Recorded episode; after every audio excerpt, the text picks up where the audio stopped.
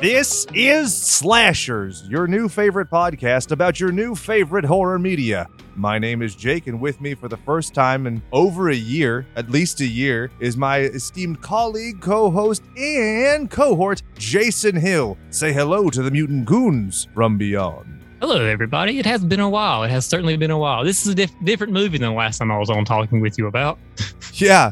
Last time that you and I podcasted together, I think we realized was the Ernest Scared Stupid episode, which I have. It's amazing to me, of all of the beautiful cinema I have seen, award-winning films, I have wanted to watch that movie probably more than any other in the last year. It's a perfect movie. It's not, but it's a perfect movie. I mean, it is a great companion piece to Killer Klowns from Outer Space, K K. Foss, which you're very intimately. Yeah, acquainted. Absolutely. It absolutely is. You know, it's the same, just the same clowns, just uh, they're trolls now instead of clowns. Exactly.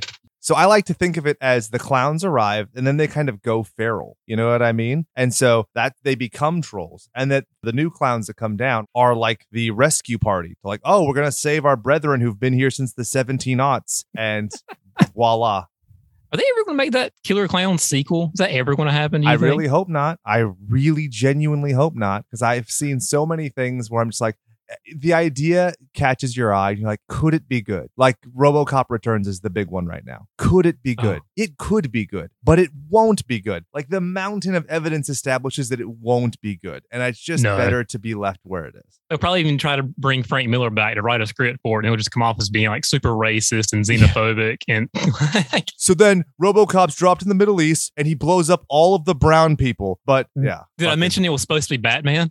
Yeah, right. Jesus Christ. And then he did his own weird thing where it's like Batman without the little pointy ears, and he's just like mowing people down. Yeah, I think well. they actually had to uh, hire somebody to erase the ears when they before they published that, because it was supposed to be Batman. I couldn't even, even D C be like, listen, Frank, we love you, but fuck no. Yeah, like, you made us some good money, but you can also fuck off.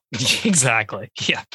Yeah, and I actually just re-listened to another podcast about RoboCop on the brain, and so thinking about him and his, uh, you know, RoboCop versus Terminator and stuff. And it's just amazing to me to see a guy who kind of had it. You know, his like Daredevil shit was tight. He had some cool stuff. And then it's just like a career made off of a few successes a long time ago. Yeah. I remember I read a lot of those Sin City books back when I was still like college age. And I was like, this is fun. Then I like revisited not too long ago. I was like, this is just not really holding up the well as well as you really would want it to. Yeah. It's like the things that you think are cool when you're a kid. It's almost like watching a movie that's like a, like a beautiful beautiful love story when you're, you know, in high school, and then you watch it as an adult. You're like, oh my God, this is awful. Like, like I listened to another podcast about Vanilla Sky recently, and it was just Ooh. like, oh, I loved this movie. I was going to get a tattoo of this movie. Then the guy's like, watch it again now. And like, oh my God, like this is so wrong and just juvenile. And I'm like, yeah, it kind of feels like how cool Mickey Rourke's character is supposed to be,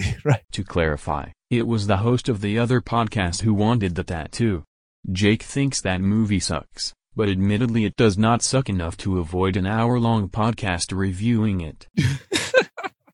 Yeah, the two thousands were really, really bad for that kind of stuff. Oh, yeah. They're like, everybody was just cool like super mean and oh, a douchebag yeah. in the two thousands with frosted tips. Yeah, for sure. Like, and like, you have movies like, what is it, Eurotrip with the Scotty doesn't know, where you're like rooting for and against the, the titular character of the film. Like, that's just so, well, actually not titular, because his name isn't Eurotrip, it's Scotty, but you get what I'm saying. Yes, the main character. Yeah, like, I I don't like content like that at all. I've never yeah. liked it where it's just people getting shit all over. Like, I really, I after like the first two seasons of uh, Silicon Valley, couldn't do it anymore. I, I, I just don't like shows where it's just people being abused ritualistically and just like, I remember my one of my friends saying that the uh, Thomas Jane, you could appreciate, uh, show Hung was really good. But like, it's just consistently him failing. And I'm like, I don't want to fucking watch that. I want. I watched yeah. like the first season, I think, of Hung. And it was okay, I guess. It's a simple premise. A guy who was a teacher doesn't get paid enough. So he's going to start whoring himself out because he has a big penis. Uh, again, you can probably also uh, relate to that as well. I wish I would take a salary cut if that could be my job. but unfortunately nobody is getting in line or retaining my services. And the first time he does it, he doesn't have to actually fuck anyone. He just gets money under the door for offering to fuck someone. So, I mean, that is even better. All while pining for Anne Heche to come back to him, I feel like. And I was like, eh, you know, it's just a bit much. And it comes on after Entourage, too. And I was like, if you want to talk about a show that really has not aged as well as you would hope for, that show is just... Everybody is, you're pulling for nothing but douchebags in the show. Oh, I've never actually watched a full episode. I've only watched them doing like the Aquaman stuff and the parodies of like Aquaman to the Jason Momoa stuff that's coming out now. And okay, did, didn't yeah. Jason Momoa just get cast as something kind of amazing? He's I think a, he did. Act. Oh, he's the Crow. Isn't it, he the Crow? Or did they get back? Or did they get on the back burner? No, that's a different. I thought that the guy who's playing the Joker is now the Crow. Is that the last thing I saw? Who's the, who was the? I didn't even recognize. I, I've actually wa- just finished watching The Batman on my lunch break today. Oh, he's cast oh. at. He's going to be the main character in Minecraft, which I've never played a game of Minecraft. But like, what do you think of like how prolific that franchise is? That's a huge fucking role to get, right? Even Wait, if it's it? bad. Isn't it like the, the highest selling video game series of all time now? Like, isn't that, hasn't that series made like the most money, more than like Superman or Guitar Hero? Not Superman, but uh, Mario Brothers. I think like the, the amount of money that made, game has made is just ungodly. It's, I completely believe it. I yeah. remember I used to teach Korean kids English a decade ago, and they would sit and watch for hours other people playing the game. And I'm just like, fuck, I don't know, man. Like, that's just crazy to me. Just, you could play the game, you know? Isn't that not? Isn't that fun? That's what it's supposed to be doing. I, I've never gotten to people that watch people play video games. Yeah, like I don't know. Uh, even when I would be at like a friend's house, I would just do something else. Like if it, I was yeah. waiting for my turn, I'd just grab a comic book or something. I wouldn't just sit and watch. And even yeah. if it meant like I would fail because I wouldn't see where they succeeded, I liked that challenge. It always kind of felt cheap to me. But now that I'm an old man and I don't have the time to like experiment with games, dude, I'll die like one time. And I'm like, fuck this. I'm checking. Like I just played the three D S remake of Metroid two. It's my first, not to toot my own horn, my first Metroid game I've ever finished. And huh. I loved it. I okay. loved it. It was it was a divine experience to me. But you better fucking believe that your boy would okay. be like, okay, I'm going to check out how to beat this boss fight because I do not have the patience to go through a cutscene and get all, no, no, no, no. Yeah. I'll admit it. Was a, the Super Nintendo Metroid game, was that the one that everybody thinks is like one of the greatest games ever? Or was it the sixty-four version that so was? It's, uh, there was no sixty-four Metroid released. It was partially developed. There's some stuff there. It's Super Metroid on Super Nintendo, but I'm playing through Super Metroid as Super Metroid Redux, which is a fan update, which has it more in the style of like the Game Boy Advanced games, which has okay. some better controls and better sure, yeah. you know, animations and stuff. But we're not here to talk about that or Barry no. Keoghan, who played the Joker in the deleted scene and the little friends scene, which kind of came off like uh I don't know, Lenny and George giggling with each other. We're here to talk about Dead Dudes in the House, aka The Dead Come Home, aka The House on Tombstone Hill, which is your last name. I finally yes. figured out why you picked this fucking movie. I had no, I had never even heard of this movie until I went up to Tubi one day, and apparently Troma's added some of their stuff to Tubi now, which I was oh, yeah. pretty excited about. And I saw the trailer, I was like, "What the hell is this?" And I saw the trailer for it, which is misleading. Did, did you watch that Tubi trailer? That they no, posted on there? I didn't. How is that? It go? is. It's like a dead dudes in the house, bro. We've got oh, dudes no. going through the house. It was like hilarious, like so House Party like, okay. kind of thing. Yeah, exactly. Oh, this is a fairly serious movie, honestly. Uh, there's not a lot of jokes. I mean, it's it's still a Troma movie, yeah, know? But it's not like uh like whoa, bro, is the pe- the pizza's gonna be over time? I think they just murdered my girlfriend, you know? Yeah, it not wacky at all. And the cover of the movie is incredibly misleading because the cover looks like House Party, you know, like yes, or like absolutely. Weekend at Bernie's kind of. Yeah, it's, you know, it's scary-esque, but we're like having fun. Like, sure, we're fucking with dead people, but it's all in good jest. But the movie itself, like you said, is no. so tonally fucked, I couldn't believe it. Because I was convinced, I'm not kidding you, until the last twenty minutes that this was some fucking cabin in the woods shit where everything was like a ruse because it's not spooky at all, but then it's no. ghosts. What the fuck? Yeah. Well, no, the, the rules in this movie, like I, I really enjoy this movie, but the rules, they, they don't make any sense. There's no, no clarity on the ghosts. Like even when you watch Night of the Demons, you understand they're getting possessed and they're demons now, yep. but the kills, the kills in this movie are pretty great. Yeah, um, a lot of them yeah. are awesome. Like especially uh, the dude getting the javelin to the chest.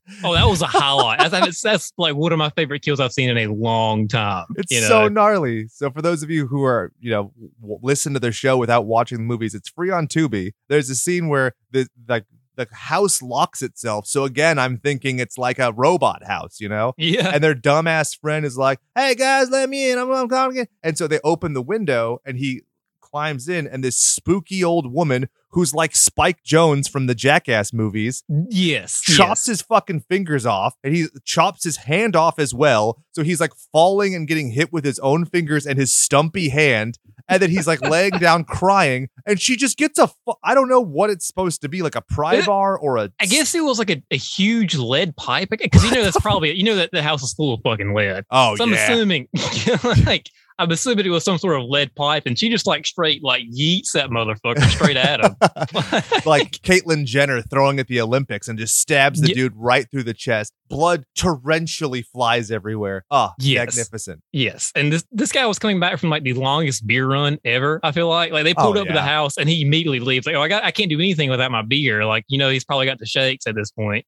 Um, Little fetal alcohol syndrome. Yeah, exactly. And he pulls up, I guess, like thirty minutes in. I had forgotten about him completely at, at that yeah. point. Well, I think, I think even the people who like directed the movie and wrote the movie had forgotten, which is uh, James Rifell. I think that he forgot what characters he had on the board, because then he introduced the two high schoolers for no reason. Dude, the, the, the one high school kid had one of my favorite movie lines ever, though. He was like, uh, why am I friends with you? And he turns like, because I'm a great guy. Yeah. I was like, what? Yeah, they had no really purpose to the movie other than just body count. You exactly. know, that's really all they were. Um, yeah.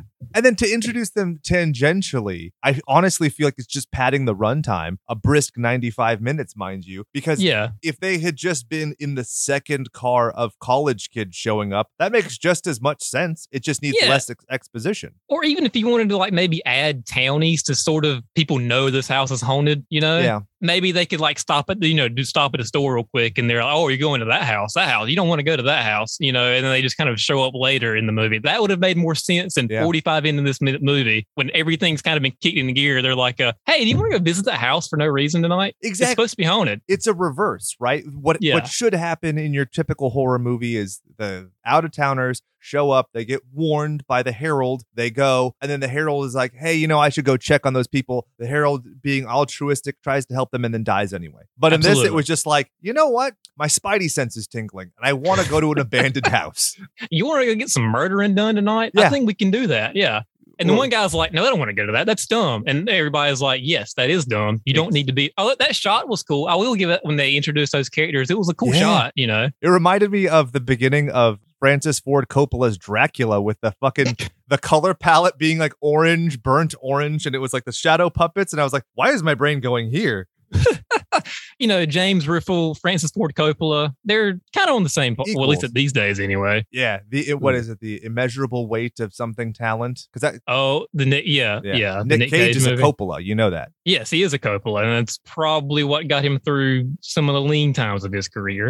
Yeah, before Pig, which I was like about to see. When I when it was sold to me as his version of John Wick with a pig, I was like, I'm into it. And then I listened yeah. to the Red Letter Media where they're like, it is not that. It's just sad. Oh, and I was like, no, no thank you. Oh, man. I'm kind of disappointed because I wanted to see that, too, because it looks it looked good. And that's what I was kind of heard it was pitched as. But I, I, did, I don't really watch things unless I've seen it first, like the Red Letter Media stuff or your podcast. I want to watch the movie first because they're going to spoil it for me. It was, for me, what's the point? Exactly. But uh, that's kind of disappointing.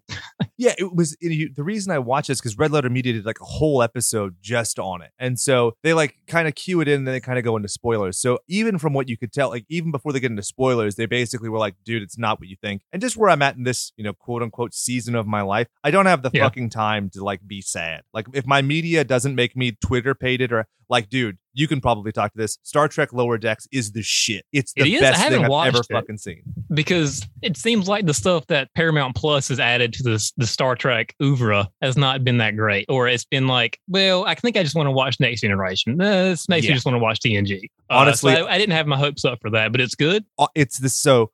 This is the way I, I go through it. I, I haven't watched Picard. I haven't watched Discovery. I might eventually. I just, from what I've seen, I have no interest in it. And people who have placated me on the show know, like, I love Star, like Star Trek is what I want my life to be. Like, you could be like, hey, you could be at the titty emporium and that could be your job, is to honk titties, or you could be in Star Trek. And I would be like, I will absolutely, I will take science or engineering, or I don't care. Even if you're one of the red shirts that goes down on the planet. I'd be sick, dog. I do like my X's on my hands and I just like start fucking swinging like I was at a hardcore show. But it's great because it goes to something I loved. I love the animated Star Trek. And one of the best parts of it is it's twenty minute Star Trek. So it's yeah. if you're in a rush and you can't watch a full fucking hour of T V, you just watch that. And Lower Decks is like the original Star Trek meets Rick and Morty without a toxic fan base. It's sure. so great. Because that's the thing that kills me with like Rick and Morty, where it's like, oh, did you catch that? Re-? Yes, everybody did. It's the yes. lowest common denominator fuckface. And so yeah. this, like, they make references, but like...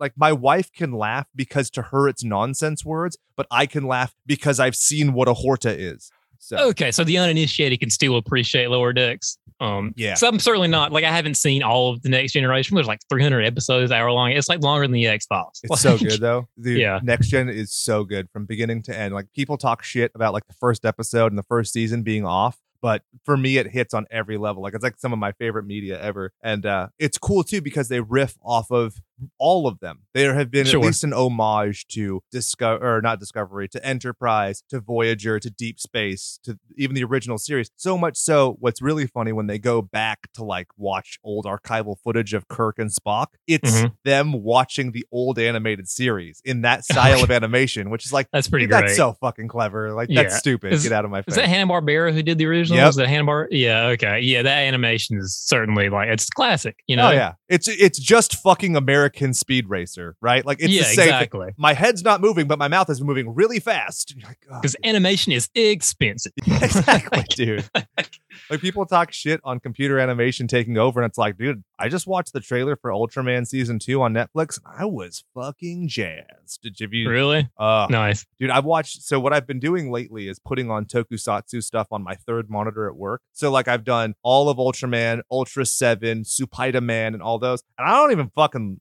put the sound on. I don't read the subtitles. I just look over every so often, and I get to see some people beating shit up. I get. That's to- always fun. Oh, yeah. And especially like, because you've watched enough, you know, kaiju stuff. In the first season of the original Ultraman, he fights Godzilla. And but the Godzilla has like a, uh, what do you call it? The Dilophosaurus frill that he then rips off of him, does like a toro toro as he's a bullfighter. Then when he fucking murders Godzilla, he drapes the Dilophosaurus cloth over him like the Shroud of Turin. It's amazing. Oh, my gosh. It's the best shit I've ever seen. That sounds like fun. That does sound like fun. Yeah. Uh, but- have you? Uh, oh, also, your your movie's on Tubi now, Robot Ninja. I saw that uh, yesterday. It's on Tubi now. Oh, Cyber Ninja? Or yeah, Cyber Ninja. That's on Tubi now. Because I think there is another thing called Robot Ninja. But ooh, yeah. girl. Yeah. Actually, I just ranted about that on uh, the last episode we recorded. So for those of you who haven't watched the or don't pay for the Patreon bonus, I'm giving you a peek behind the shit. But uh, I talked about my local library. I have this weird thing where I say I want to watch a movie and then I walk by the cart at the bookstore and they sell me the movie. So I wanted to watch Mouse Hunt like a month ago, right? And it's not fucking streaming anywhere. And I'm like, sure. Am I going to steal a movie about a mouse? This is stupid. Yeah. And then I'm walking by the cart and I buy, I see this little mouse staring at me and I get the movie for free because I bought a Marx Brothers documentary. And then the other day I was talking about Reign of Fire and then fucking Reign of Fire staring there. And then I got that for free. So, I mean, it's just, it's weird. So I've been saying Cyber Ninja so I could get it for free at my library. Or not, you know, a hundred bucks off eBay on V H S. Dude, it hurts my soul every time I see that. But it's, I total, I don't like, I don't begrudge them for doing it because one day I'll get that desperate. I know it. They know. And it's, I keep going to it every once in a while. Like, let's see if I can get anything for Jake now. Um, well, I think I saw like forty bucks. Not the cheapest one. I saw one for you one time. Yeah. Yeah. I came close, dude. I'm not even kidding. My finger like hovered over the, the link, but then I just like, because I haven't even spent that on Monster Squad. And Monster Squad was rare at the time it came out. And that was one of like the heralded things that kind of made it so cool was because it was hard to find. Whereas oh, Cyber I remember Ninja, oh, when it finally came out on D V D, when they finally put Monster Squad on D V D, I think there was like, were there rights issues for it? Because I remember it was a big deal when it came to D V D.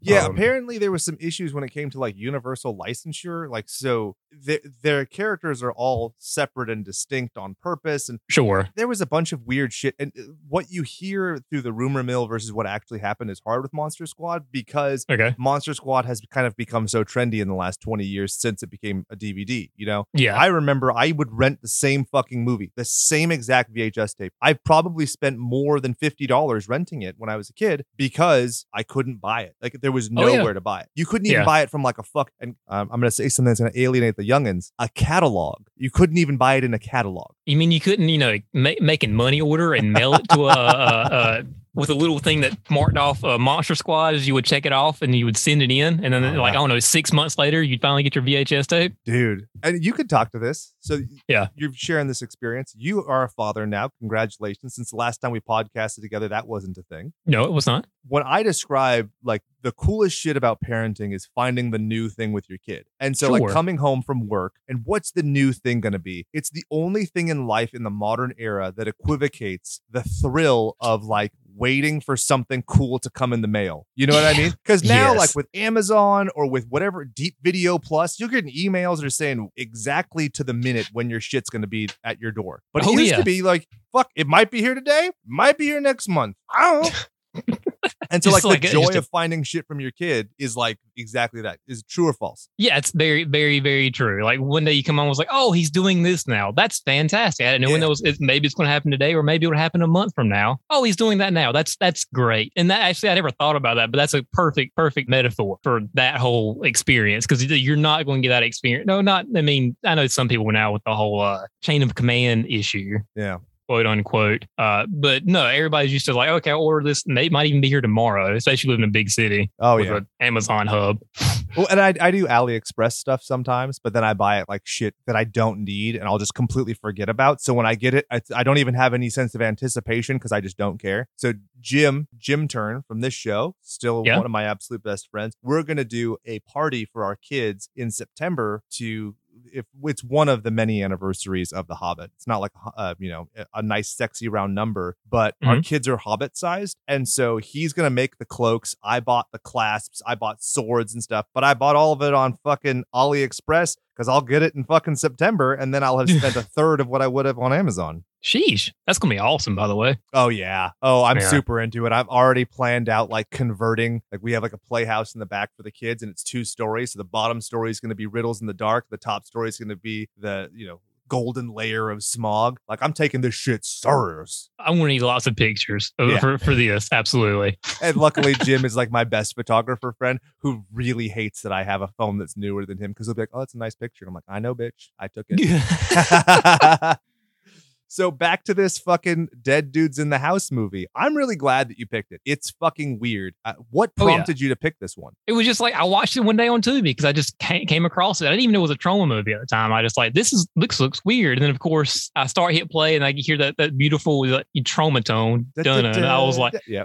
I was like, this is what I've been looking for. I'm so happy. And this is the kind of movie that I, I live for these days. You know, obviously, I watch all the big blockbuster stuff, but I've seen it's all of the Nightmare on Elm Street and Friday the thirteenth movies, and even the more like the Conjuring movies until I'm just like dead inside. I don't need to watch Friday the thirteenth Part five another hundred times. one hundred percent. I like that movie. It gets shit on a lot, but I think it's a good movie. I love that um, movie, unironically. And I think that people are finally coming around on it. Same with like, you know, Halloween three. I think Halloween three is worse than uh, Friday. Friday Five. I think oh, by a pretty wide margin. The ideas in Halloween three kick ass. It is. Oh yeah, I like that movie, but I mean, if it if it, you're giving me like a compromised vision of one of the tit like the the main top shelf uh, horror villains, like.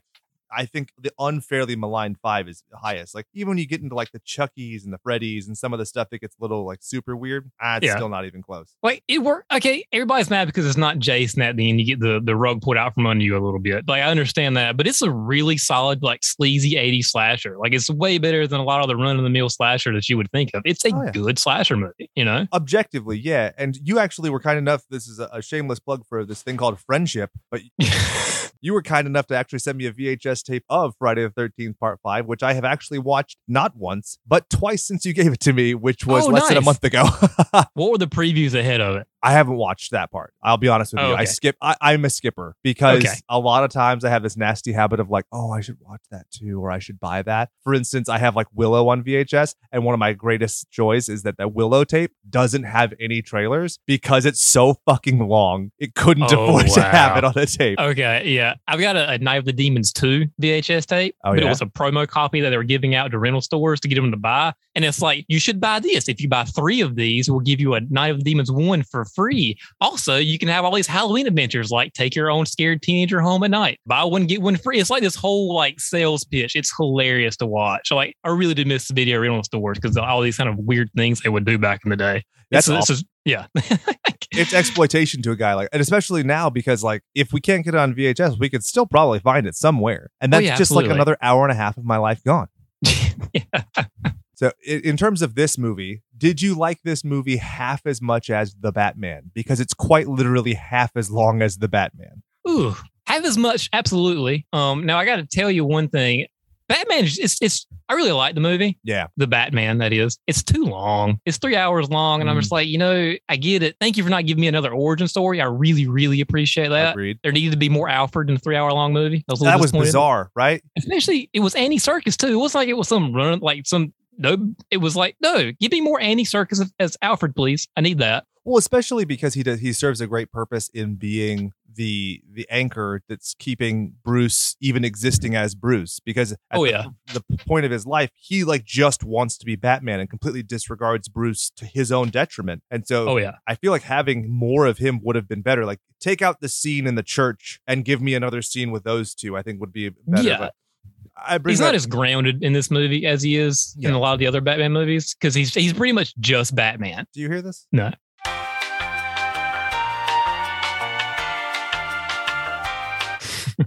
So forgive the slight auditory interruption. I left no, my fine. garage door open so that it could circulate some oxygen. And sure. then uh, I don't know if the sparrows outside are fucking each other to death or fighting Ooh. each other to death, but it's some mm. kind of sound equivocating to that.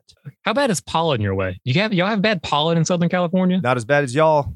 Let me tell oh, you. Dude, this is literally the city of oaks. That's what they call Raleigh. Okay. Ooh. Oak tree pollen is fucking awful.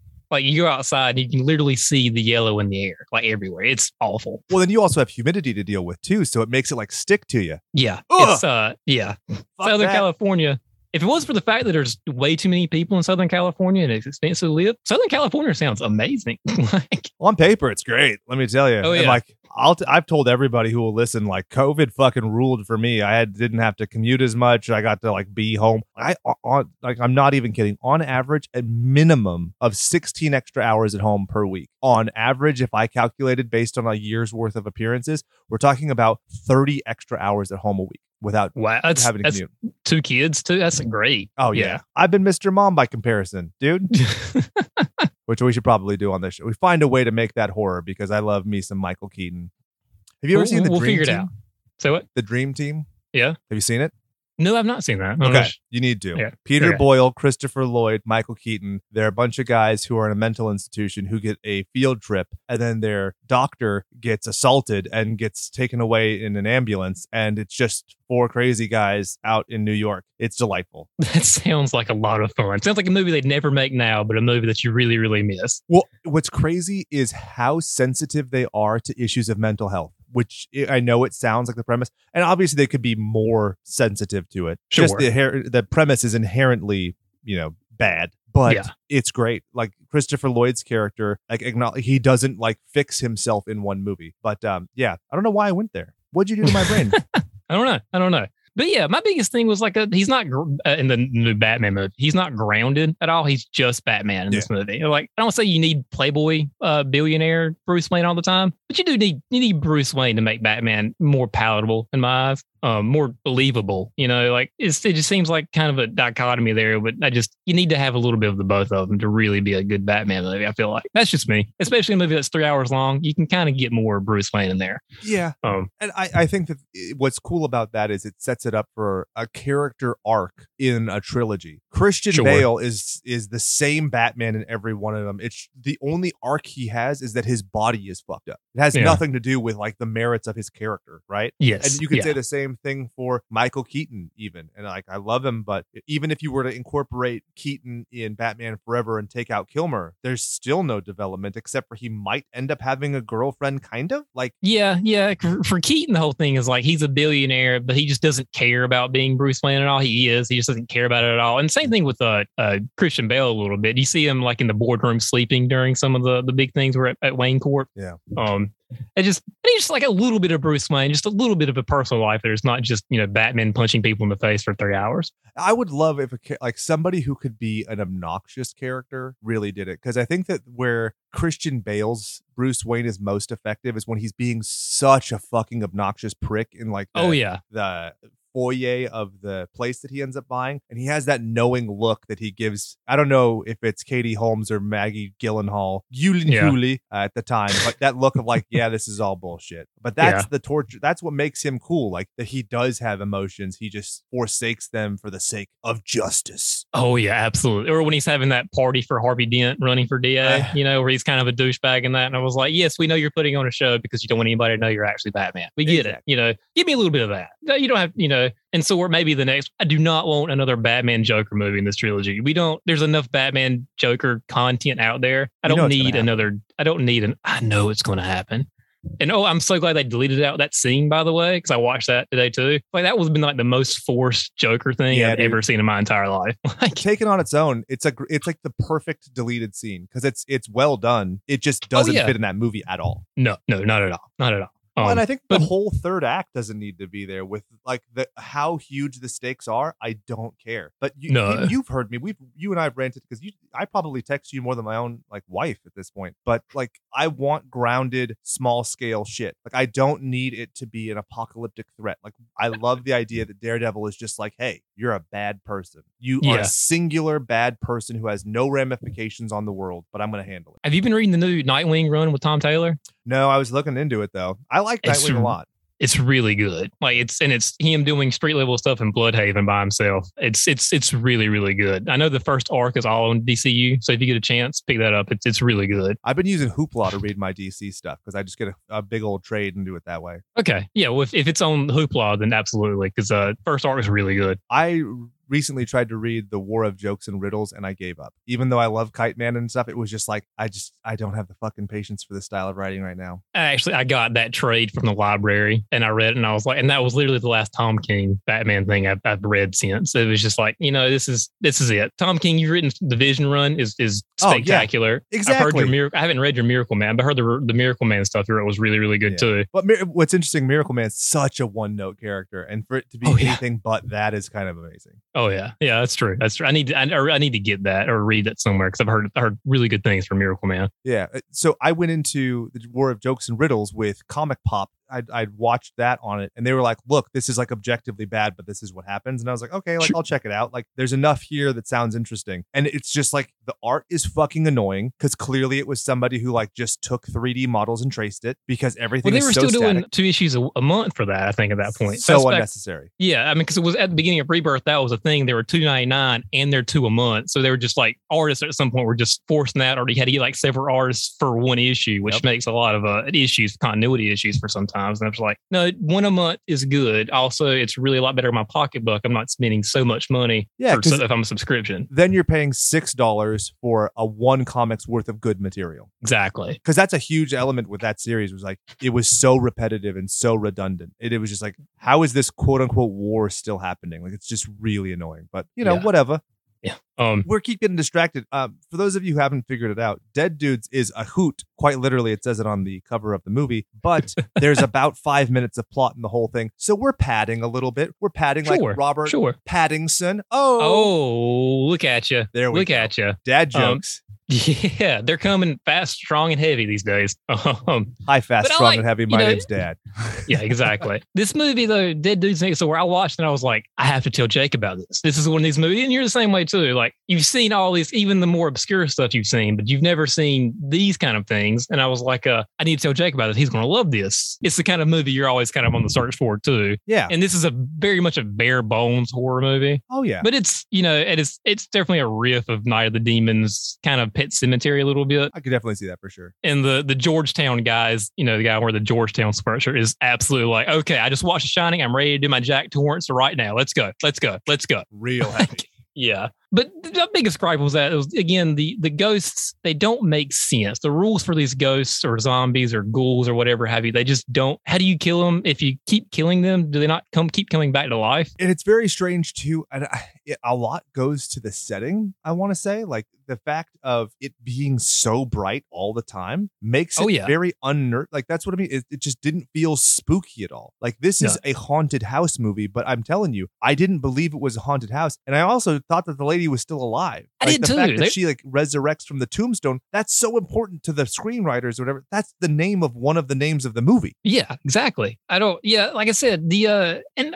they were like, why did she come? Why why are they haunted? There's no like black magic stuff going on at all. They're just a woman was stabbed to death and her her daughter hanged herself in the front yard. And the noose is still hanging up fifty years later, by the way. Nobody yeah. decided they should probably take that down. That shit is twine. That ain't going to hold anybody. Like, she was petite, but let me tell you, that shit would fall quick. Yeah, absolutely. Oh, it was funny when the two townies walked in and she was uh, changing clothes. They're like, uh, oh, this is just something that happens now. You know, yeah. we're just, we're not worried about this at all. We don't know who you are. Let's hey, just titties. watch you undress real quick. Exactly. Yeah. Uh, and she's like, I'm doing what I do every night. And it's like, okay, sure. But what you do every night is not have people watch you do that. Like, that's weird. But then you yeah, realize how old she's are you, by the way. Yeah, exactly. Yeah, that's and old. Was, mm. Yeah, and um, they're like, but there's not a bed in here. Where are you going to go to sleep to? I was, it was like, use your noggin a little bit. And also when he goes like, well, aren't you dead? He's like, oh, I am dead. And he's like, lifts his head up real quick and walks out of the room. I was like, what is going on here? I don't understand. This movie is a lot of fun. I'm not going to forget it. That's That's the good thing about Troma movies. That's the good thing about Troma movies is like, I'll forget things about the Batman. No, I watched The Night House, that Rebecca Hall haunted house movie, kind of. Is that the one that's a, oh no, that's the Deep House that's, that's down at the bottom of the lake. Which one's The Night House? Uh, it's got Rebecca Hall in it and like nobody else, and her husband committed suicide and she's kind of dealing with uh, all these things. You think it's probably a haunted house, but then you find out, it's one of those movies where you keep finding out, oh, her husband was actually kind of crazy and she mm. didn't know about it. Um, it's on H B O Max. It's pretty recently. It's it's not bad. It's creepy, but I've already forgotten so much things about that movie. And I'm, oh yeah, you know, more time. Like I'm going to remember this movie, and even the bad Troma movies. I'm going to remember the bad Troma movies because even if they're bad, they're always entertaining. You know? Oh yeah, and it's always fun to figure out. Like Troma movies are great to me in two regards because I always talk about the merit bad system of horror. So I always sure. love being able to have a movie in my repertoire so I could use it for comparative analysis. I love that. But yeah. then two, even if the movie's bad, it's fun to imagine what happened on set. Not only how these ideas came to pass, but how the ideas were translated into the celluloid. Because you know there's a huge gap between idea and what's delivered based on resources, based on crises, based on all that. Oh, absolutely. And like I kept thinking it was like, you know, when the one guy got chopped in half by the window. Yeah. And his legs fall off. Then he appears later, like full full body, but his guts are hanging out. I was like, you know, you really missed an opportunity to have just a dead torso crawling around the house. And that would have been really cool. Oh. But I was like, there's no way they would have had the resource to pull that kind of thing off. I, I really don't think. But I, like that would have been a really cool zombie to have. That would be um, awesome. And I think, yeah. so we were talking about how like the rules don't make sense. And here's the big problem. And this is something I've seen a lot.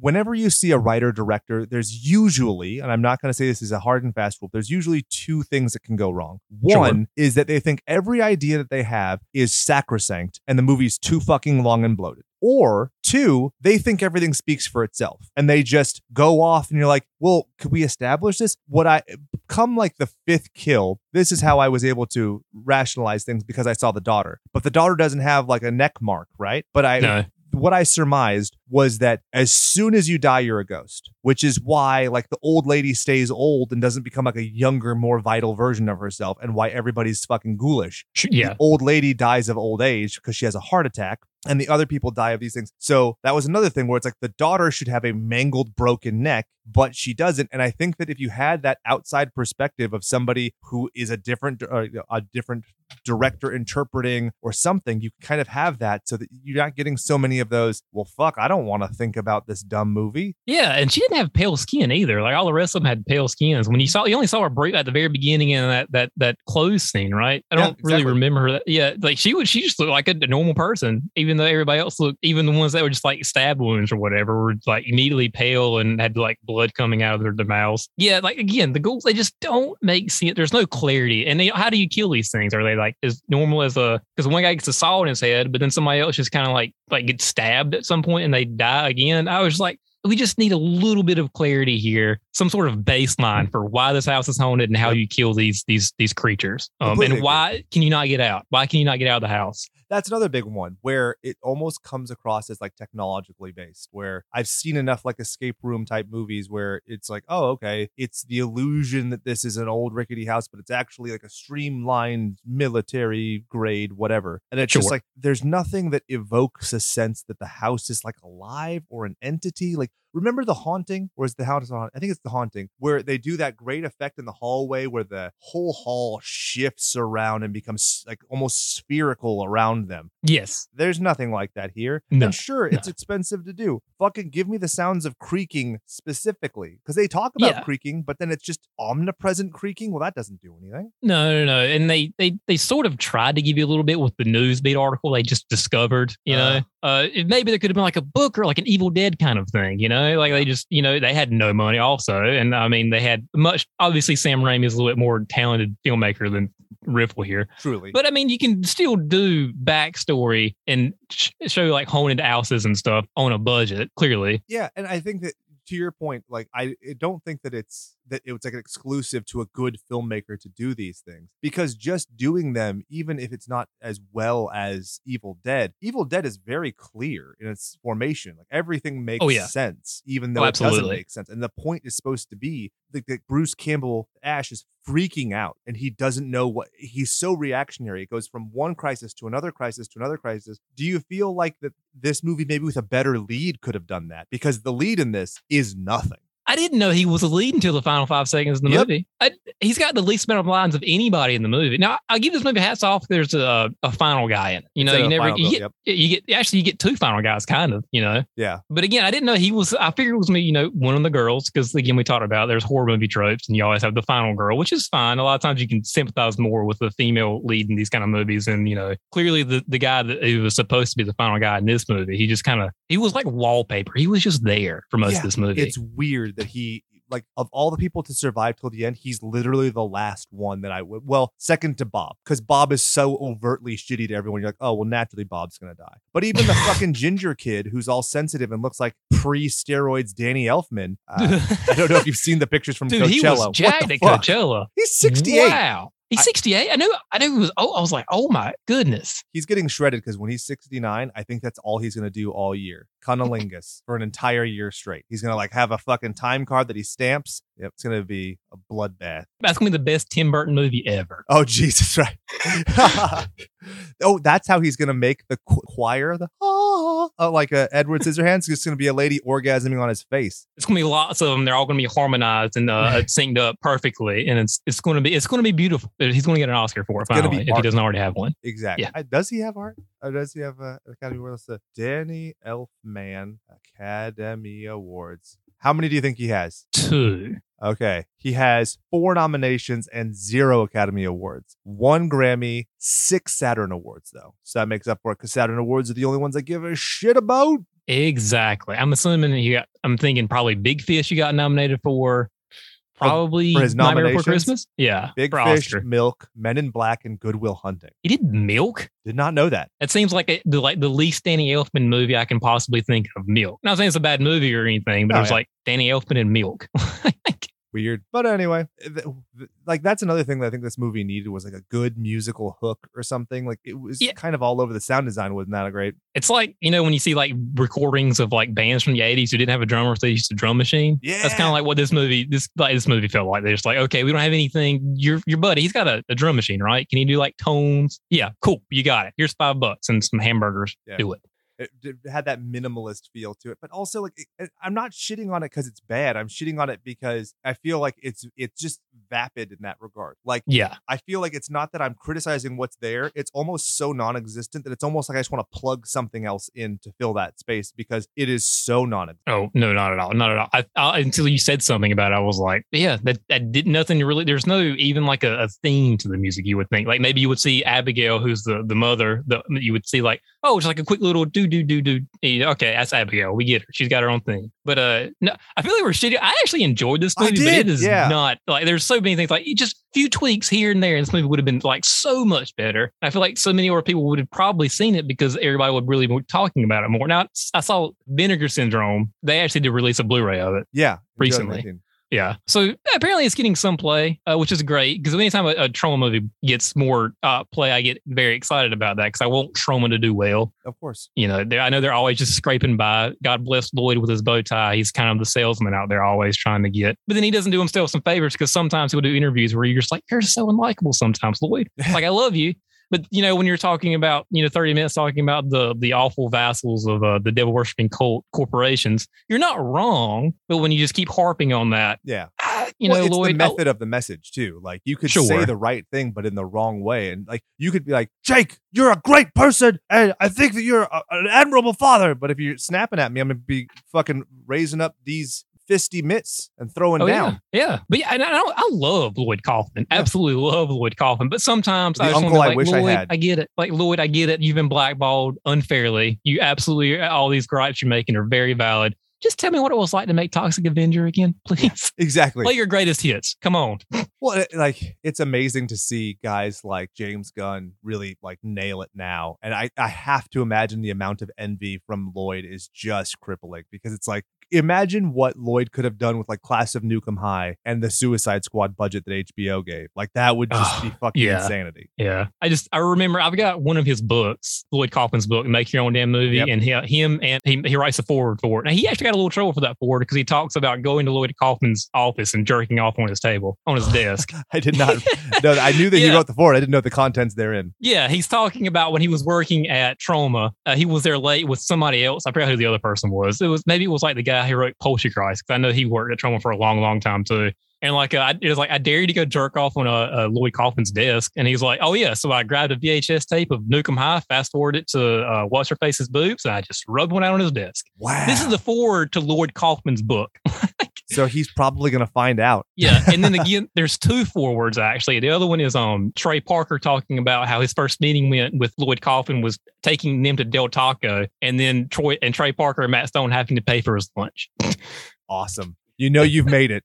Yeah, when you've paid for Lloyd Kaufman's lunch at Del Taco, which I feel like it's not a very expensive place to eat, I'm assuming. I would, uh, yeah. Here it's, you know, it's gotten bigger, uh, greater in the eighteen percent March inflation year or whatever, but yeah, we're good. Gosh. It feels like, it sound, I've never been to it, but it sounds like expensive fast food. Is that kind of like what it no, sort no, of is? No, no, no, it's junk. Like it's junk oh. fast food. But the fact is, oh. is that it's like, you know, it's convenient. It's everywhere. And it's better than Taco Bell because it doesn't make you shit your own colon out. And there's probably one hundred percent meat as opposed to just kind of fake filler meat. Sawdust. Yep. Yes. That's yes. fun. Which do you think is more deplorable? Feeding people kangaroo instead of hamburger meat or sawdust instead of hamburger meat? Ugh. Well, I know Australia is the only country in the world that eats their national animal, which is the kangaroo.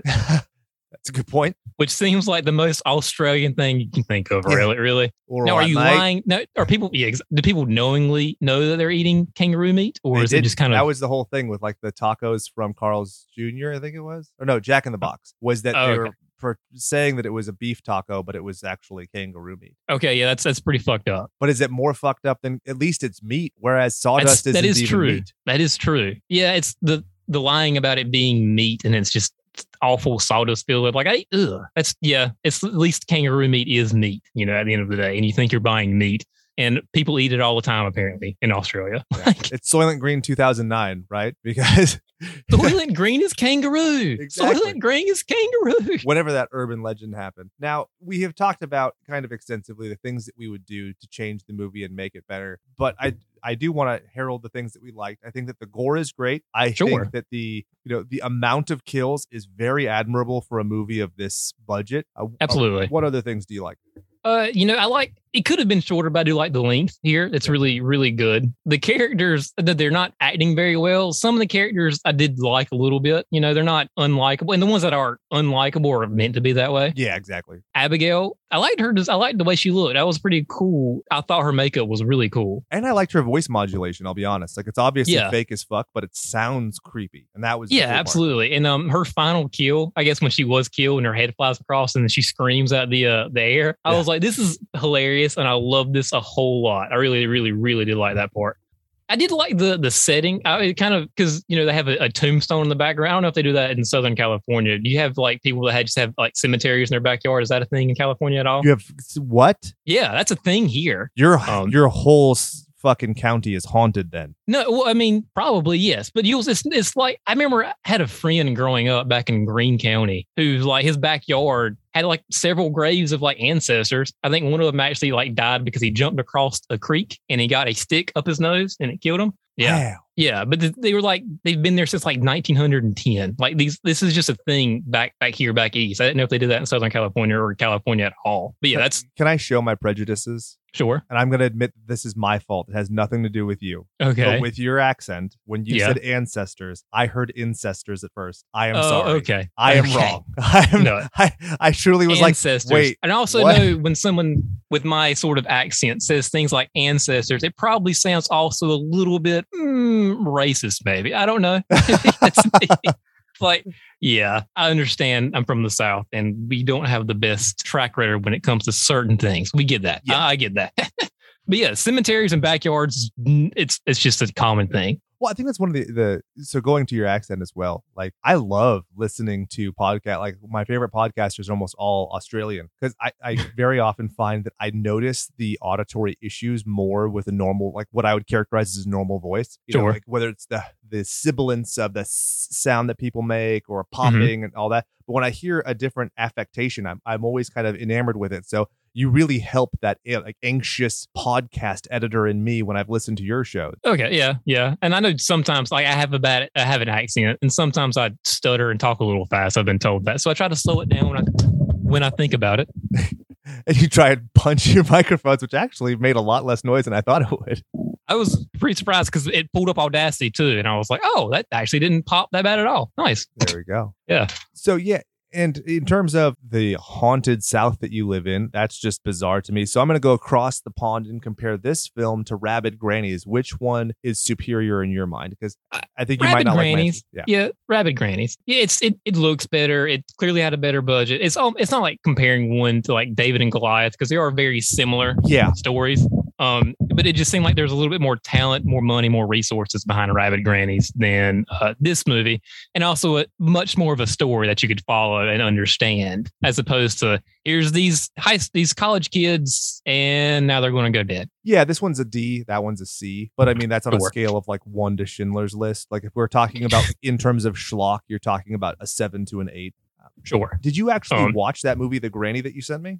Oh, I've seen it a couple times. It's really fun. With Luca Berkovici. I said that perfectly, but the way that I said it was with my hands. Yeah, yeah, exactly. It's actually, it's it's a fun little like nineties direct-to-video horror movie that I remember seeing when I was a kid. And I just stumbled across it on YouTube and I was like looking for like, where are some weird things I can find in the middle of the pandemic? And I was like, oh, wow, I remember this. This is, it's literally like somebody ripped off Sam Raimi. It's it's pretty fun. Yeah, it, you were talking about Stella Stevens, the star of Megaconda, for those of you keeping track, and the Poseidon Adventure and some of those other things. But yeah, she was big in the seventies, back when uh, starting out in Playboy was a viable option for many people. Yeah, that's a fun fact now. Like, I don't remember the last time I saw that. Now, in terms of Granny compared to this, who wins?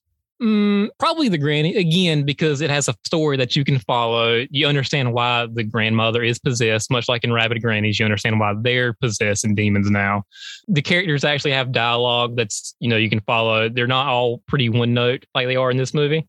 So, yeah, again, I would compare, I would say The Granny is the better of the the three or the two. But again, like, this is a good, this is a solid little movie, you know? Oh, yeah. Yeah. Well, I also wonder, and I think about this quite often, the cost of, look, how many B movies have you seen where the the quote unquote humor is just fucking terrible? Oh, it's, it's, and that's what really like, B movies can't be like where the comedy falls flat, because then you're just like, what are I doing here? Because, you know, if if it falls flat in a B movie, you know, it's going to be just offensive. You know, exactly. That's it. They just say fall in like shock humor, which if it works, it's really good. But when it doesn't work, it fails hard. It, you know, I agree. And then or uh, boring. B movies can't be boring. If a B movie is boring, then it's just unwatchable. Yeah. There's no need for it to be. That's completely to watch it. Yeah. Yeah. But my point is, so like the this movie was shot on some form of film. Like it's obviously yeah. not, you know, crazy budget, so it's very minimal, um, not quite Super eight, but you know, not far from it, right? Sure. And so in the digital age, we see so much great fucking improv. And again, going to like James Gunn with Peacemaker, I don't know if you watched it, but at the end, they would often have like an outtake, which was John Cena just fucking riffing. And yeah. they're just letting it roll. Apparently, I listened to Steve Agee talk, one of the the talk where John Cena is talking about all the other people that uh, Constantinople or whatever uh, Steve Agee's character's name is, uh, all the people he could have incriminated instead of his dad. He's like listing the Care Bears and all this shit. And Agee was like, this is like literally he went on for like ten full minutes and the whole thing was filmed somewhere. Oh like, my gosh. Could you imagine this movie with like, say, you know, a bit of improv and riffing the way that these people talk? Yeah, because the chemistry in this movie is just not there for anybody, any of the group characters. No, if there could have been somebody like, he, I just feel like this movie was shot in Jersey or something.